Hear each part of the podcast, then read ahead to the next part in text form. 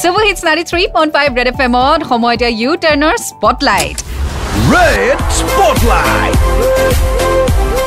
Spotlight. আৰু আজি স্পটলাইটত মোৰ সৈতে আছে চন্দন কুমাৰ গগৈ চন্দন কি খবৰ and welcome to red F M আছো বা আছো বা আপোনাৰ ভাল একদম ভাল আপোনাৰ বিষয়ে অকণমান জনাওকচোন কি কৰে আপুনি এ, বৰ্তমান মই এতিয়া এই মাৰুতি ডিলাৰত কাম কৰি আছো অ' এই গুৱাহাটীয়ে মোৰ পা- এই খানাপাৰা পুদ্দাৰ অ' তেতিয়াহ'লে নেক্সট কিবা আমাৰ যদি প্লেন থাকে তালৈকে গৈ আপোনাক কণ্টেক্ট কৰিলে হ'ব ন নিশ্চয় নিশ্চয় বা নিশ্চয় বা আচ্ছা আৰু ঘৰ ক'ত আপোনাৰ গুৱাহাটীতে না মোৰ ঘৰ মোৰ শিৱসাগৰ জাজি আচ্ছা গুৱাহাটীত কিমান বছৰ হ'ল এ, না মোৰ আহ, মোৰ অফিচে তাত এ, এনেই মোৰ কাম কৰো মই শিৱসাগৰতে কাম কৰো অ'কে এ, এনে গ- গৈ থকা হয় মানে আচ্ছা আচ্ছা আচ্ছা আৰু আ, পৰিয়াল বিয়া বাৰু হৈছে এ, মোৰ ল'ৰা এটা অ' তেওঁলোক ক'ত শিৱসাগৰত থাকেনে নাই ইয়াতে ইয়াতে, ইয়াতে আছে। একেলগতে আচ্ছা চ' আজি স্পটলাইটত বাৰু আপুনি কি শুনাব বিচাৰিব এই বহুত দিন হ'ল এইবোৰ হেৰি কৰাই নাই নহয় অ' আপুনি স্পটলাইটত মেছেজ কৰিছে আপুনি টেলেণ্ট দেখুৱাম বুলি কৈছে সেইকাৰণে আজি আপোনাৰ টেলেণ্ট শুনিবলৈ আমি সাজু গোটেই ৰেড এফ এম টিম কবিতা এটা শুনাম অ'কে ঠিক আছে তেতিয়াহ'লে আমি আপোনাৰ কবিতাটো শুনো নিশ্চয় অনুভৱৰ স্তৱক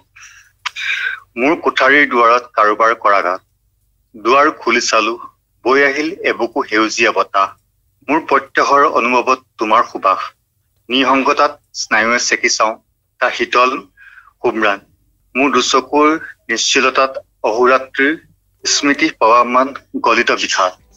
এইটো একচুৱেলি বহু আগতে লিখা মানে এইটো কবিতা আচ্ছা আপুনি নিজে লিখিছে হয়। বা আৰু পিছে এটা কথা আমি ৰেড এফ এম টিম এতিয়া যিসকলে আপোনাক শুনি আছো আমি চবেই কিন্তু এটা কথা মানিছো আপোনাৰ ভইচৰ বেছ কিন্তু বিৰাট ধুনীয়া দেই আপুনি কিন্তু ধুনীয়াকে মাইকত আহি কথা ক'ব পাৰিব তেনেকুৱা একো অভিজ্ঞতা নাই মানে কিন্তু আপোনাৰ মাতৰ বেছটো খুব ষ্ট্ৰং আৰু আপোনাৰ কথাৰ স্পষ্টতাটো খুব বেছি শব্দৰ So, ভাল লাগিছে ধন্যবাদ ঠিক আছে থেংক ইউ ছ' মাছ বা বাই বাই বাই ৱেল এয়া আছিলে আজি আমাৰ সৈতে চন্দন কুমাৰ গগৈ তেওঁৰ মাতটো শুনাৰ পিছত মোৰো মন গৈছে কিবা এনেকৈ ক'বলৈ কিন্তু মই নোৱাৰো তেনেকৈ ক'বলৈ so' welcome back to the show' stay tune for another song of super hits red F M বাজাতে ৰহো